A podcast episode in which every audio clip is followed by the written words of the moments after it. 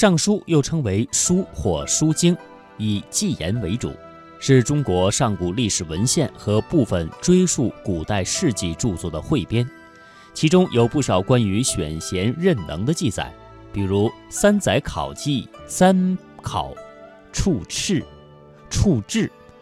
在我国古代的官职当中，从官员的进入、管理到退出这三个环节呢，是彼此承接、环环相扣、首尾相应的。在选贤任能方面，形成了一套能上能下、能进能退的用人体系。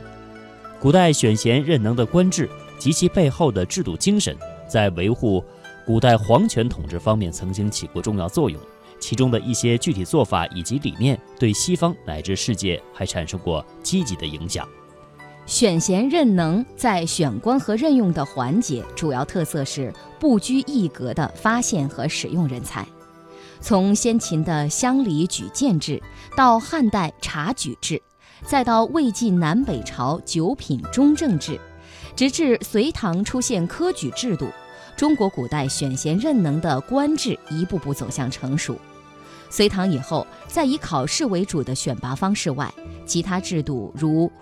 荐举、学校、军功、虚吏、捐纳等，也根据统治形势需要而使用，多途并举，广收慎用。以科举考试为途径的选才，在破除门阀政治、吸收社会底层精英等方面发挥了关键作用。特别是从社会底层制度化吸纳人才，有利于加强对政权的认可。打通上情下达和下情上达的制度渠道，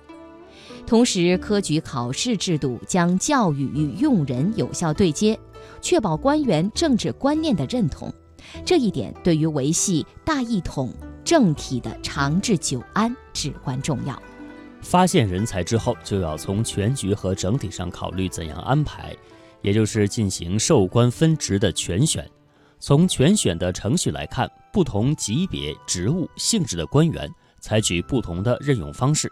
通常是级别越高、权位越重的官职，约需要通过高官要员集体协商后圈定差额人选，供皇帝选择确定。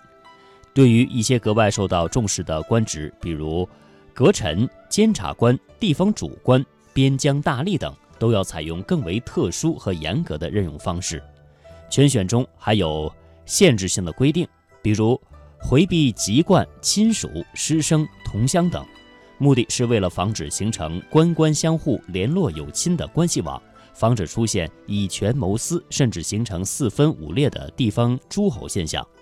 选贤任能的选人标准，让民众与政权逐步的相接近。从积极的意义上来讲，越是注意从社会不同阶层，特别是社会底层吸纳人才，越能扩大执政者的执政基础。所以，对于政权的稳固来讲，最根本的措施是要在全国范围内选拔贤和能。那如何将选贤能、贤职啊选贤任能的宗旨落到实处，就需要在管理环节上通过考核、奖惩、监察等相互作用。相互协调的制度，营造能上能下、各尽其能的政治生态。首先，考核是呃，考核视察贤否、明功过的制度措施，也是整顿吏治的重要方式。在《尚书》上记载，大禹那个年代就有“三在考绩、三考处置”的政治实践。在秦汉官制建立以后，定期考核，根据考核结果决定升降，成为定制。在官员履职一段时间以后，通常是一年、三年、六年、九年，由上级或专门人员和机构对其政绩、功过和德行进行考核，分出优劣等级，加以奖惩处置。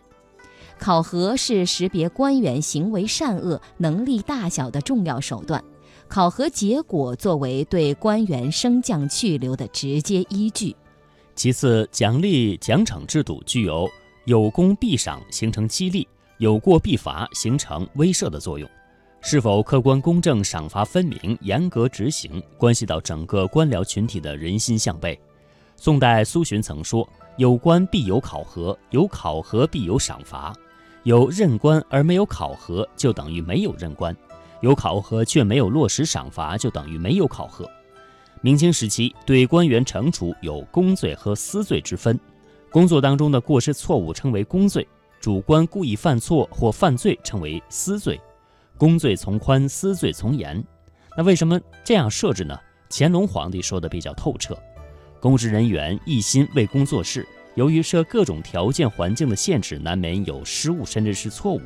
有时事情虽比较大，但从其发生原因上讲，有可宽恕处。但公职人员一旦以公谋私、违法乱纪，虽然有时事情危害比较小，但也绝不能姑息养奸。只有这样，那些努力工作的官员才会得到宽容保护，并勇于做事；那些营私为奸之人受到严厉惩处，从而抑制以权谋私之风。这样的管理制度才更加公正。再次，监察制度具有监督、核查、弹劾、奖惩和教育的功效。是纠察官协、肃正朝纲的制度利剑。古代监察制度遵循前置关系而设置，即监察与行政分属两套吏治系统，同体而异事，共同服务于大一统政体。古代监察制度发挥功效，主要依赖于监察权相对独立，对最高统治者负责，督察纠察不受行政干扰和掣肘。监察官依法以弹劾纠错为职要，威震百官。监察有体系化、组织化、法律化的趋势，与执法、司法部门相互衔接、相互制衡。监察官必须具有刚正不阿的品质和相应的业务能力，其选拔、任用和升降有相应的制度法律规定，确保监察官有威有为有位。监察官权重未必，设置精微，有利于发挥大小相制、内外相违的作用。好，刚才给您介绍的是我国古代官制的进入和管理。那么最后呢，再给您介绍一下退出。退出从程序上讲是以选贤任能为宗旨的官制设置的最后一个环节，并且对进和管产生重要影响。在古代，退出主要体现在致仕，也就是退休的制度当中。这个我们在前几期节目当中曾经和大家谈到过。那涉及到退休条件、待遇和退休之后的管理，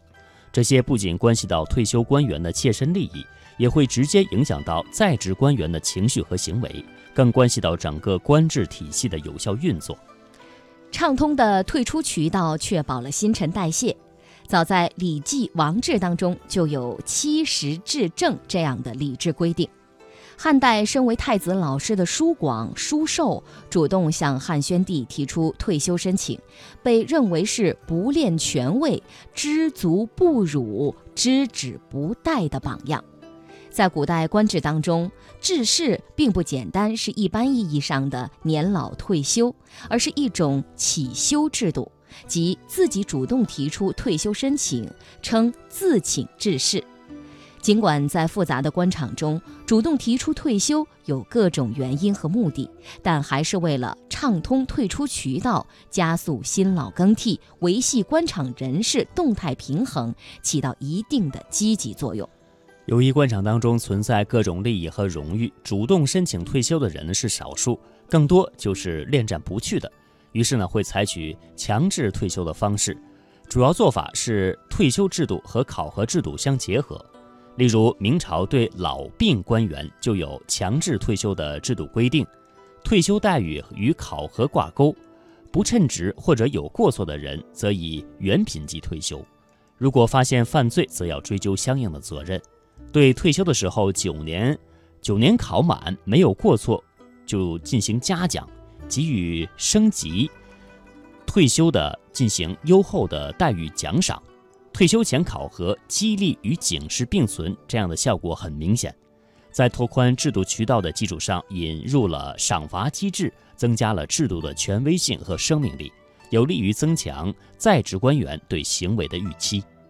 在古代官制当中，还将退休制度与全选制度相结合。因特殊需要，可从退休官吏中选拔人才，使其再次回到官场任职。宋代的起复制度为退出官场的官员提供了再次公职的渠道。明代全选中因集才和虚缺进行的起废添注这样的任用方式，给退休官员重新回到官场带来机会。退休官吏被起复任职，从积极意义上讲，可以为那些因忤逆权贵、直道难容、志向未遂等各种非年龄原因离开官场的贤能之人，提供再次发挥才能的机会。为选贤任能提供更广泛、更具有弹性的保障制度，但从消极意义上讲，起复退休官员为各种奔进之途打开方便之门，对这一制度的用舍行藏也体现了执政者的政治智慧。